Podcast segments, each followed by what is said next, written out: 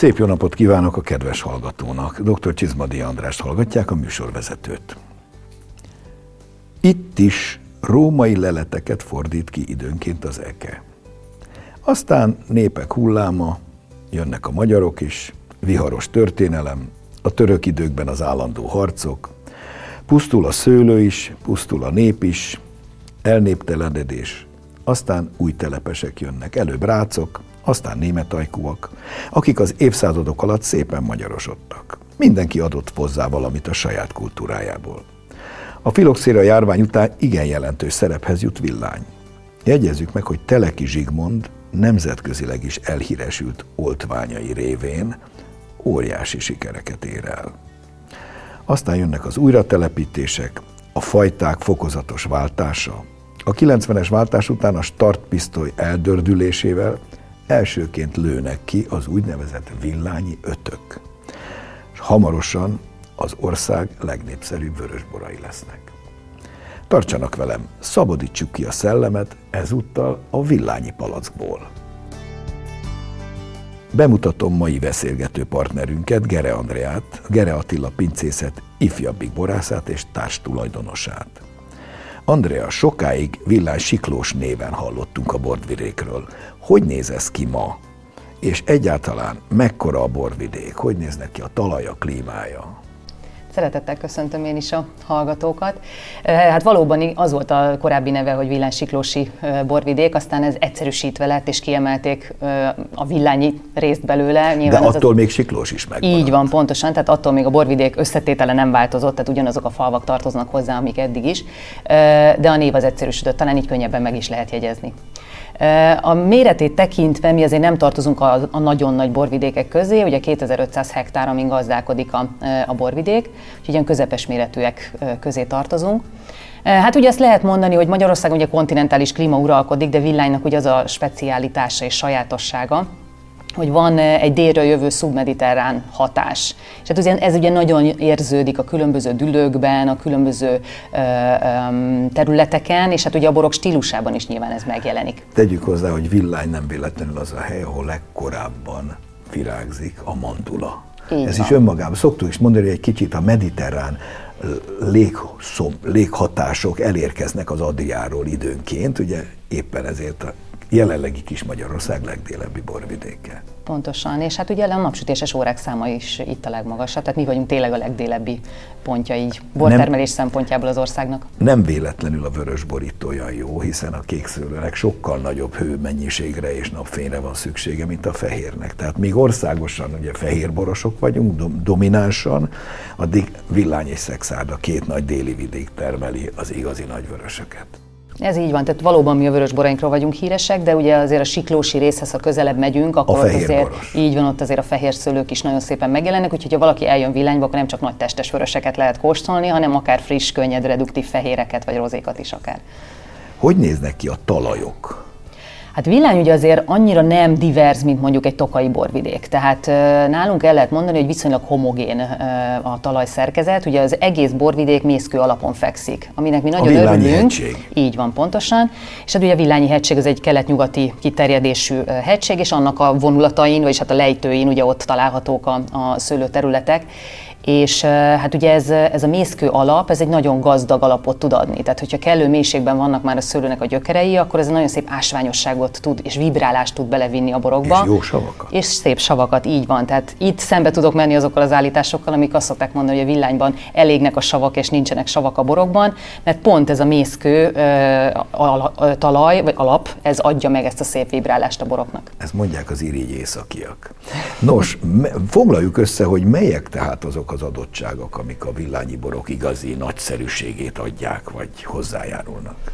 Én pont ennek a kettőnek a találkozásában látom egyébként, ami, ami nem sok helyen jelenik meg a világban. Tehát ez is adja a villányi boroknak az egyediségét. Tehát pontosan ez a nagyon klassz mikroklíma, ugye ez a szubmediterrán mikroklíma, én mindig azt szoktam mondani, hogy a borokban lehet érezni a napfényt. Tehát, hogy tényleg, ha belekortyolunk egy villányi borba, akkor ott van a kerekség, a kedvesség, a bársonyosság. A folyékony napfény. E, így van pontosan. És ugye ez találkozik gyönyörűen ennek a mészkő alapnak köszönhető szép ásványossággal, amitől a borok nem nagyon nehézkesek és lomhák lesznek, hanem pont, hogy ad ennek a szép kerekségnek egy ilyen nagyon szép vibrálást és, és lendületet, és ez a kettő egy gyönyörű szép harmóniában tud találkozni. Úgyhogy a villányi borok, a nagy villányi borok, azok tényleg ettől különlegesek. Igen, azt hiszem, hogy a, a munka megosztás villány és siklós között alapvetően, hogy a villányi rész az kifejezetten vörösboros, ugye, mert ott vannak a legmelegebb mikroklimatikus dűlők. Így van. Míg a siklósi, ahol már inkább jobban jár a szél meg a levegő, történelmileg legalábbis az adta inkább a fehér borokat. Ez ma már nem egészen, ugye, mert ott is azért a, a vörös szőlő iránti igény megnövekedésével megnőttek a vörös szőlő területek, de azért ott az igazi fehérek meg inkább a siklósi részen Így van, igen. Igen, ott inkább egy kicsit siklóson, inkább a gyümölcse, gyümölcsös, hangsúlyos borok jönnek arra a részre. Mondhatjuk azt, mint mondtuk is, hogy azért villány, ha nemzetközi hasonlattal kell érni, már pedig hogy ez mindig szokás, akkor a villányi vörösborok főleg a 90-es években mindenképpen a bordói stílushoz igazodtak, azt tekintették irányadónak és mértékadónak, hiszen a fajtakör is, de maga a stílus is azt idézte. De azóta eltelt azért egy-két évtized, és kérdés az, hogy villány talált-e saját hangra, és ha igen, hogyan? Valóban ugye a 90-es évek borai azok tényleg a, a bordói borokkal lettek mindig összehasonlítva, és hát pontosan a fajták miatt is, hogy ugye mi is Cabernet Franc, Merlot, Sauvignon fajtákkal dolgozunk leginkább. De édesapám most azt szokta már mondani, hogy ma már akkor hasonlít csak egy villányi bor a bordóihoz, hogyha éretlen szőlőt szüretelünk. Igen, De mert hát... hogy a villány igen gyakran jobb, mint a bordói, tegyük igen, hozzá. Ez ugyan igen. nagyon durván hat, de sajnos nem sajnos, nekünk, a bordóiaknak sajnos, hála Istennek tény. Igen. És hát ugye nagyon sokat tanultak menet közben a szőlészek, borászok, tehát az, hogy, hogy mi tört, mi van a szőlőben, mit hogyan kell csinálni, hogyan, mit, mit jelent a terméskorlátozás egyáltalán, és ugye ez nyilván alakította a későbbiekben a borok stílusát is. Tifánede a villányi borászok doajenje. Ő volt az első évborásza még 1991-ben. Hallgassuk meg, mit mond Villány múltjáról, jelenéről és a Franról. Ezekről beszélgetett Királyhegyi Zsuzsannával. Mit jelent önnek villány? Hogy látja ön a múltját és a jelenét ennek a borvidéknek? Hát nekem mindent jelent.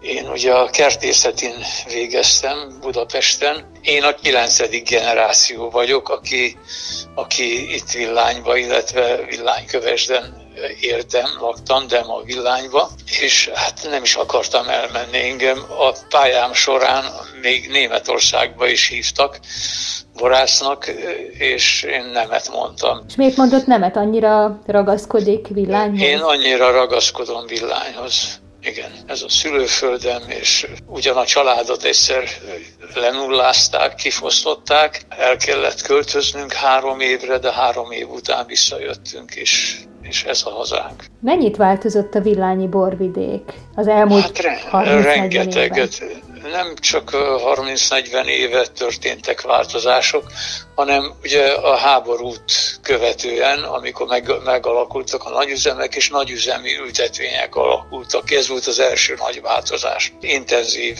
tőkeformák, kisebb számú tőke egy hektáron, nagyobb terhelés, gyengébb minőség. Aztán a rendszerváltás hozott egy újabb változást, amikor is hát privatizálva lettek a, az ültetvények. Más szempontok szerint kezdtük el a szőlőt termelni, és az a más szempont, ez a minőség szempont volt.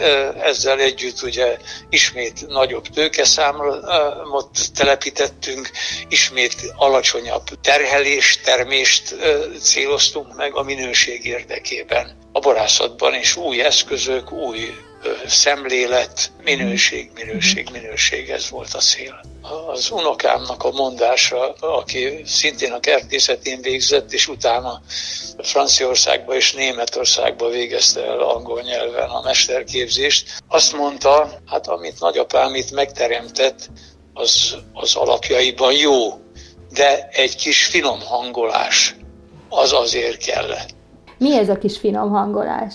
Végigjárta a világot, Németország, Franciaország, Kalifornia, Új-Zéland kóstolt, és ez, ez egy nagyon lényeges dolog, hogy kóstolta a világ borait különböző helyeken is, mindig ott, ahol ugye megterem. Az ízlése az kifinomodik, és egy borásznak az ízlése az alapvetően meghatározza azt, hogy mit készít mert hogy a saját maga ízlésére alakítja a borokat.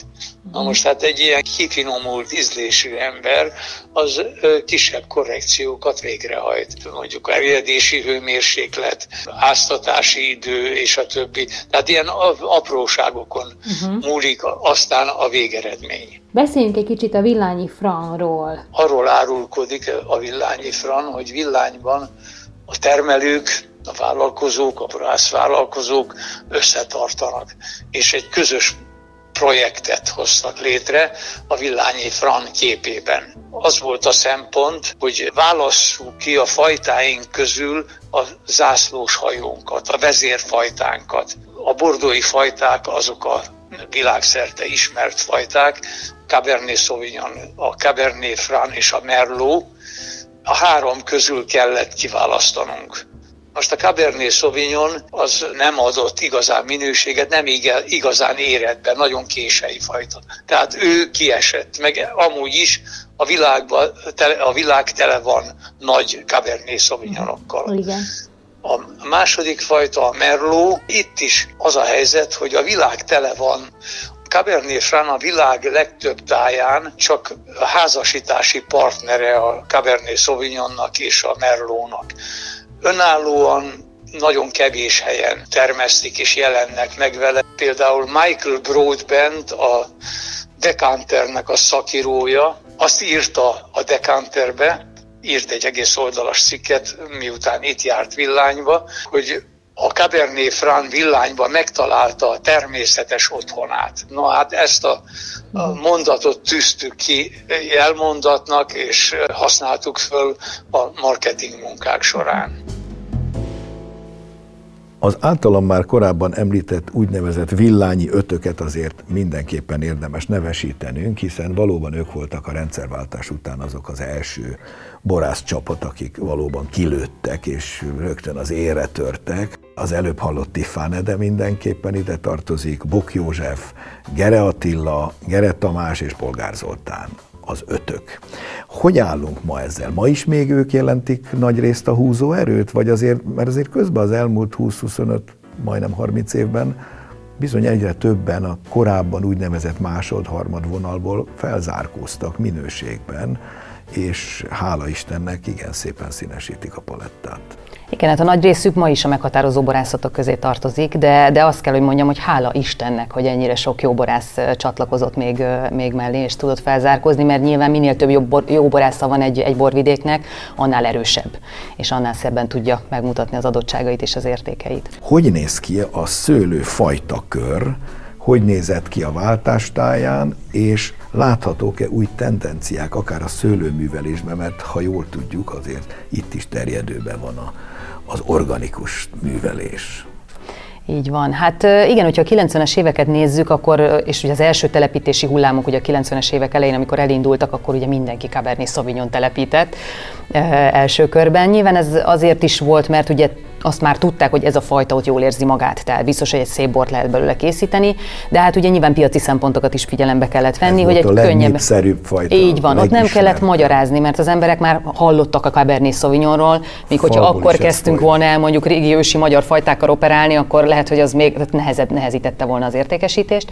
Tehát akkor már a Cabernet Sauvignon, Cabernet Franc és a Merlot már régóta ott volt a borvidéken. Tehát három alapfajtájáról Így van. van szó. És hát ugye ne felejtsük ki a portugízert, ami szintén egy erős szótársi fordítás, hogy villányi portugízer, tehát azért az is a borvidékünknek egy jellemző fajtája, igaz, hogyha hétköznapok borát adja, de nem szabad róla elfeledkeznünk. És aztán a kísérletező kedv az később jött. Tehát utána már így a borászok, amikor már úgy feltérképezték nagyjából a saját területeiket, meg úgy a dülő, különböző dülőket, akkor elkezdtek kísérletezni különböző szőlőfajtákkal. Mi hova való inkább. Így van, igen. És akkor előkerültek már ilyen érdekesebb szőlőfajták is, amire, amikre nem lehet azt mondani, hogy ők őshonosak voltak villányban, de mégis ki, szerették volna próbálni a, a, a borászok, szőlészek, mivel ezeket a bizonyos nagy könyveket, amik ugye a franciáknál, olaszoknál folyamatos volt, és adták át egymásnak a generációk, nálunk ezeket az édesapám generációjának kellett újra elkezdeni írni. Itt mindent újra kellett kezdeni. Így van. Tehát a fajták kipróbálását is kvázi elkezdték, és akkor jöttek az ilyen fajták, mint a szirá, a Pinot Noir. Tehát előkerültek olyan különlegességek, amiket különböző dülőkbe telepítve figyeltek, hogy hát melyik, uh, hoz, melyik milyen bort ad a végén, és melyik van Melyik hogy van viselkedik, melyiket szereti. Így van. Úgyhogy, és azt mondom, hogy most pedig már elérkezett az a pillanat, hogy újra tisztul egy kicsit a kép. Tehát abból a nagyon nagy divers fajta palettából most megint szűkülünk. Tehát, hogy most meg már az látszik, hogy melyek azok a fajták, amik nem igazán valók oda a borvidékre. Meg soha nem lesznek meghatározói a borvidéknek. Úgyhogy például a mi pincészetünkben is most már vannak fajták, amiket kihúztunk a listáról, és már nem fogunk velük dolgozni a jövőben, hanem mint tényleg inkább azokra fókuszálunk, amikben erősek vagyunk, és amiben tényleg meg tudjuk mutatni villánynak az erősségét. Amik most már három évtized alatt gyakorlatilag bizonyítottak, hogy beváltak. Így van, pontosan. Igen, sajnos ez a probléma országos nálunk, hogy a, az állandó megszakítottság miatt mindig újra kell kezdeni. Ahelyett, hogy a, azt a szerencsében lennénk, mint a franciák vagy az olaszok, ahol évszázadok alatt a szőlőkultúra töretlenül, so, se török, se tatár, se kommunizmus semmi nem szakította meg. És hát ne felejtsük el, hogy itt évek alatt jönnek a válaszok. Tehát az ember kipróbál valamit, akkor nem holnap lesz meg a válasz, hanem egy év múlva, aztán megint egy év múlva, és ez hosszú-hosszú idő. Kell egy évtized is, hogy gyakran van. egy fajtáról megtudjuk, hogy hol, hogy viselkedik, Igen. és milyen bort ad. Apropó a borok stílusában van változás a 90-es évekhez képest, mert úgy érzékeljük bor ivóként, hogy változtak. Tehát a 90-es évek nagyon erős fahordósága. Ugye azt is újra kellett tanulni, a barikhordóval itt senki nem nagyon foglalkozott az előtt. Igen. És egyáltalán, hát hűbele bala volt sok barik, sokszor szálka ment a nyelvünkbe. Hogy néz ki ez manapság? Manapság, mintha kellemesedne a dolog. Így van. Hát ugye ez is, ahogy, ahogy az ember minél többet tapasztalt, minél többet tanult magáról a területekről, a szőlőművelésről magáról, mert hát nyilván a szőlőben dől el szinte a, a, minden. Úgyhogy ott kellett először is a nagy változtatásokat meglépni. Úgyhogy már önmagában az, hogy a tőke terhelés már lejjebb lett víve, az már nagyon sokat változtatott a boroknak a stílusán. Tényleg a 90-es évek borai azok nagyon ilyen maszkulinak voltak, sok volt a tannin, kifejezetten az az erőteljes férfias karakterű borok voltak, és aztán ahogy elkezdett visszamenni a, a fürtszám tőkénként, kevesebb fürtel dolgoztunk, úgy Kisebb jött a kedvesség, sokkal jobban megjelent a napfény, amiről már ugye korábban is beszéltem. Érettebb lett, érettebb lett a szőlő is, így van, és sokkal komplexebbek, fineszesebbek lettek a borok is. És hát ugye ez az ominózus barik hordó használat, ugye erre is sokan szokták mondani, hogy divat, de nem divat, tehát mindig is lesz, van, volt és lesz, csak meg kell tanulni jól használni őket. És hát itt is ugye a válaszok hosszú évek után jönnek meg, és ez rövidebb kellett, idejű hordó. Így van, rövidebb ideig van hordóba, adott esetben nem csak új hordókat használnak a borászok, hanem másod-harmad töltésű és hordókat nagyobb méretűt is. Így nem van, csak nem csak 225 literes, hanem, hanem adott esetben 300 vagy 500 literest is. Úgyhogy ez is kisebb fa kontaktust ad, kisebb fa ízt ad. A Elegánsabbá teszi őket. Hallgassuk meg Jekl Béla villányi borászt, a kadarkáról, a pinonoáról és a sziráról mindhárommal kiváló eredményeket ért el. Őt kérdezte Királyhegyi Zsuzsanna. Én örültem annak egyébként, amikor a rendszerváltás után a, a, újból vissza lehetett telepíteni a katarkát a villányi borvidékre, mert ugye eltűnt, mint a nagyüzemből, mint a kisüzemből, ellentétben például a szexárgyak, akik meghagyták a régi ültetvényeket, úgyhogy az ő nevük egyébként ezért is csengeti igazán jól ebből a 30 évvel a kadarka kapcsán, mert vannak öreg ültetvényeink. Szerencsére is a 90-es évek közepén visszatelepítettem ezt a fajtát, mégpedig a Pécsi klónt, a P9-es, amit ugye úgy hívunk, hogy fűszeres kadarka, és hát nem véletlenül kapta ezt a elnevezést, mert mind illatában, mind zamatában a bora fantasztikusan fűszeres, akár a jegyeket is le föl lehetne sorolni, például a fahéj, szexibors, szegfűszeg, kardamom, és fantasztikus illat is ízvilággal bír, úgyhogy nekünk ez a fűszeres kadarkánk most már 22 éves ültetvény, és hát innentől kezdve egészen nagy borokat fogunk tudni ebből majd készíteni. Mondok egy példát, 2021-ben vagyunk most. Épp a napokban néztem meg a, az ördögárokban lévő kadarkánkat, ami egy magas déli kitettségben van. és azok az asszus szemek, amik már szépen betöppettek, mert nyugodtan mondhatjuk, hogy asszus, azok már 35 musfogosak. Tehát igazán most ebben az évben kitaláltunk egy olyan dolgot, hogy ha nem is kimondottan asszút fogunk készíteni, hanem szamorodni, magasabb musfokkal és iszamara cukorral, mint egy érdekes csemegabor kategória lehet a kadarkából. A másik ilyen fajta, amiben önök kiválóak, a Pinot Noir. Az hol tart most? Hát a Pinonáréken most már lassan 30 éves ültetvényből származó borokat készítünk, és hát van is tapasztalatunk ilyen szempontban. Én korábbi évtizedekben ö, többször voltam Burgundiában, és volt egy kis tapasztalat, amit onnan elhozhattam. De hát ugye klíma és szempontjából is, mi délebbre vagyunk, és melegebb is a villányi borvidék, de avval a klónnal, amivel dolgoztunk, az egy német klón volt, az nagyon illett ehhez a borvidéknek az éghajlatához, meg a talajhoz, és ebből igazán nagy vörösborokat tudtunk készíteni. Nehezebb volt a piacon egyébként a pinonárral megjelenni, mert a bordói fajtáknak a, a túlsúlya az mindent elnyomott, és hát viszonylag kevés pinonár volt Magyarországon, meg kevés jó bor. Hát mi igyekeztünk mindig ebből egyébként nagy bor készíteni. Nem volt könnyű feladat, mert meg kellett találni hozzá azokat a vevőket, fogyasztókat, akik szeretik az ilyen kicsit testesebb pinonárokat, ami tele van gyümölcsel. Épp ezért többek között úgyhogy a kadarkánál és az érelésnél nem használtunk fiatal hordókat, a pinonárnál se, pont azért egyébként azokat a gyümölcseket, amilyen rendelkezik a pinonár, megmaradhasson. Ezek többek között mondjuk a megy, a cseresznye, a szilva, és mindez alkohol majd megfürdetve egyébként egy fantasztikus érdekes gyümölcsös kategóriát ad. Már 20 éve nagyjából foglalkoznak a szirával is. Hát ez 20 éve a Magyarországon ez a szőlőfajta, ugye mint világfajtát vártuk is, hogy valamilyen fokon Magyarországra is elkerüljön. Ugye több borvidéken ki is próbálták Eger, Szexárd és Villányba is többek között, és hát mi egyébként itt délen vagyunk és melegebb borvidék, ez a szülőfajta nagyon meghálálja a későérése mellett egyébként, hogy biztonságosan beérjen, úgyhogy minden szempontból Villánynak nagyon jól áll ez a szülőfajta. Villány teli van jobbnál jobb első osztályú dűlővel. Maga a villányi rész konkrétan, már a többiről is beszélhetnénk, mert arra felé is vannak nagyon jó dűlők, de most koncentráljunk a villányiakra, Ugye ott van a, a Jammertál, a híres Siralomvölgy, vagy Jajok völgye, ez az egykori nagy török verő csata emlékére. Mondom, a törököket itt jajongatták annak idején. Aztán ott van a Csillagvölgy, a Kopár, és az nem olyan régen, most már vagy húsz éve, újra működő gyönyörű ördögárok. Mik a dűlők jellegzetességei? Egyáltalán a dűlőszelektált borok szerepét hogy látja?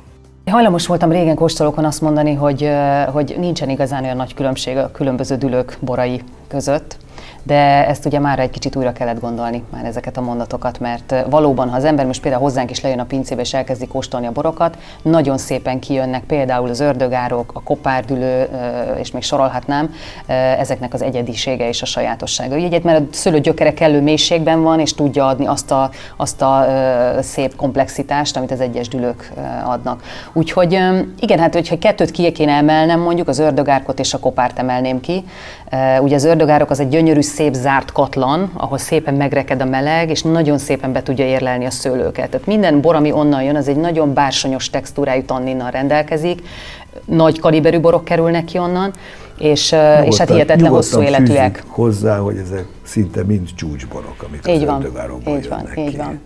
És hát ugye a kopárt, ami a villány egyik ikonikus dülője, azért azt sem felejteném ki a sorból, ugye az pedig egy nagyon köves terület, ahogy a neve is mutatja, tehát itt a mészkő nagyon közel van a földfelszínhez, ami egy fokozott hőhatást eredményez, és, és mivel ott a mészkő még pluszban beleviszi ezt az ásványosságot, egy hihetetlen gyönyörű vibrálás jelentkezik a borokban a komplexitás mellett. És hát elképesztően meleg a kopár, ugye Így totál van. déli meredek kitettség. Abszolút déli kitettség. Ott aztán minden tenyészidő a lehető leghosszabb. Hát nem véletlenül ilyen. Beszéljünk a villányi borok klasszifikációjáról, mert itt azért vannak nagyon szép belső szabályok, hogy hogy néz ki a sorrend. Igen, hát 2006-ban született meg az eredetvédelmi rendszer villányban, és most már ugye három szintet különböztetünk meg. Ugye az alsó szint az a klasszikus, aztán fölötte található a prémium, és legfelül pedig a szuper prémium.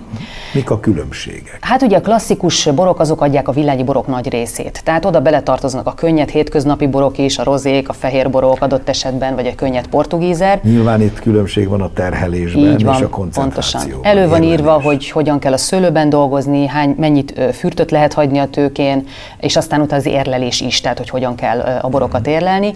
Itt a, a kicsit nagyobb a játéktér még nyilván a klasszikus kategóriában, de ha az ember már ugrik egyet feljebb a prémium kategóriába, ott már ugye még kevesebb fürtöt lehet termelni, egy évi kötelező a bort hordóban érlelni, és csak utána kerülhet forgalomba és, és hát ugye a super prémium kategória a legfelső szint, az pedig egy konkrét bornak van fenntartva, ugye ez a villányi frannak, amit már ugye Tifán Ede is említett. A zászlós bor. A zászlós bor, így van, ami féljelzi a villányi borvidéket, tehát super prémium minősítés csak a villányi fran borok kaphatnak. Kik és hogyan minősítik, mert itt házi minősítésről van szó, értem ez alatt a villányi borászok csapata maga.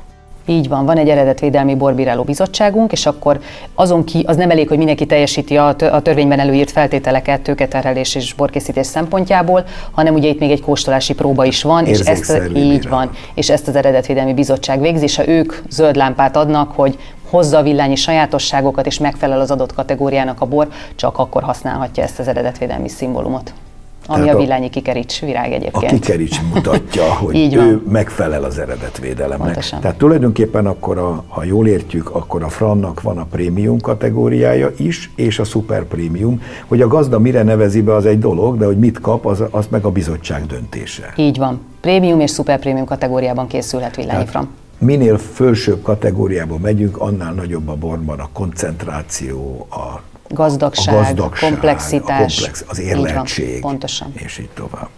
Beszéljünk arról még, hogy újabban megjelent egy új fajta, nem is fajta, egy új borkategória, ez pedig a villányi redi. Most néhány éve van kint. Ugye általában villányról megszoktuk, hogy nagy-nagy testű vörös borok, de hogy villány tud kedvesebb, könnyedebb borokat is készíteni. Mi is ez a redi? Igen, ez a Reddi, ez pár évvel ezelőtt indult el. Úgy éreztük, hogy a portugízer szőlőfajta egy kicsit úgy, hát úgy elvész a hétköznapokban, hogy így mondjam, és szeretünk volna egy gasztrobort, amit könnyen kinyitnak az éttermesek, poharaznak is akár, tehát ez egy portugízer alapú házasítás, amit kifejezetten a gasztrónak szántunk, úgyhogy ez erre, nincs erre készül. sok fahordó. Abszolút nem, sőt, pontosan a fajtánál ezt kifejezetten figyelni kell erre, hogy rövid hordos érlelést kapjon. Gasztró és bistró egyben. Most hallgassuk meg, mit gondol Hanvas Béla a villányi borról.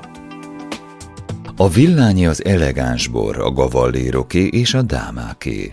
A magam részéről bárra csak villányit adnék, eljegyzésekre kitűnően alkalmas kedves, nem igényes humora van, amely persze távol áll a csopaki bölcs derűjétől, de a villányi soha sem akar csopaki lenni, és a csopaki nem kívánkozik bálba. Minden előnye akkor bontakozik ki, ha az ember frissen fürdött, borotválkozott, tetőtől talpig átöltözött. Leginkább frakban vagy smokingban, hölgyek dekoltásban. Éppen csak annyi izgalmat kelt, amennyi a táncosok társalgásához kell. Mértéktartó, finom, jól nevelt. Megköszönöm Gere Andreának a szíves közreműködést a mai adásban. Én is köszönöm szépen a meghívást. És most hallgassuk meg, mi újság a barok világában. A híreket Vajda Boglárka szemlézi. Az Európai Bizottság szeptember 21-én kihirdetett rendeletével a madarasi bírspálinka védett elnevezés lett az EU-ban. Ezzel 12-re emelkedett az uniós oltalmat élvező magyar pálinka elnevezések száma. A madarasi bírspálinka előállítása Bács-Kiskun megye területén elhelyezkedő kereskedelmi pálinka főzdékben, kizárólag erről a területről származó bírsből történhet. Készítése során különleges lépés, hogy a bírsalmát feldolgozás előtt utóérlelik, így a gyümölcsben az aromaanyagok tovább koncentrálódnak, ezzel is biztosítva a pálinka egyedi ízvilágát. A madarasi bírspálinka illatában telt kompótos jegyeket hordoz, amelyet a bírs citrusossága erősít fel. Ízében szintén édes, kompótos jellegű, ennek köszönhetően lágy és sejmes karakterű. A 30. Budapesti Borfesztiválon mutatkozott be Magyarország második legnagyobb borvidéke, a Mátrai borvidék megújult arculata, és az új hegyek, borok, közösség szlogenje is. A 11 hegyközségi település összefogásával létrejött átalakulás célja a helyi bortermelők fiatalos közösségi szellemiségével újra pozícionálni és széles körűen bemutatni mind a vidéket, mind a Mátra által kínált borok sokszínűségét. A megújult szellemiség jegyében hamarosan bemutatják a borvidék új, fiatalos közösségi borát is. Harmadik alkalommal rendezik meg október 9-én a Murci Gasztrofesztivált a Balaton-Lellei Kishegyen. A rendezvényre a környék legjobb éttermei, borászatai, cukrászdái mellett számos más vállalkozó települ ki, hogy egy közös gasztrofesztiválon mutassa meg, hogy a Balaton ősszel is kiváló úti cél lehet. Mai műsorunk véget ért. A hangmérnök Bolgár Jonatán nevében is megköszönöm figyelmüket. Szép napot, jó villányi borokat kívánok. Dr. Csizmadia Andrást hallották. Mai adásunkat a mediaclick.hu honlapon hallgathatják meg újra. A műsort az MTVA készítette 2021-ben.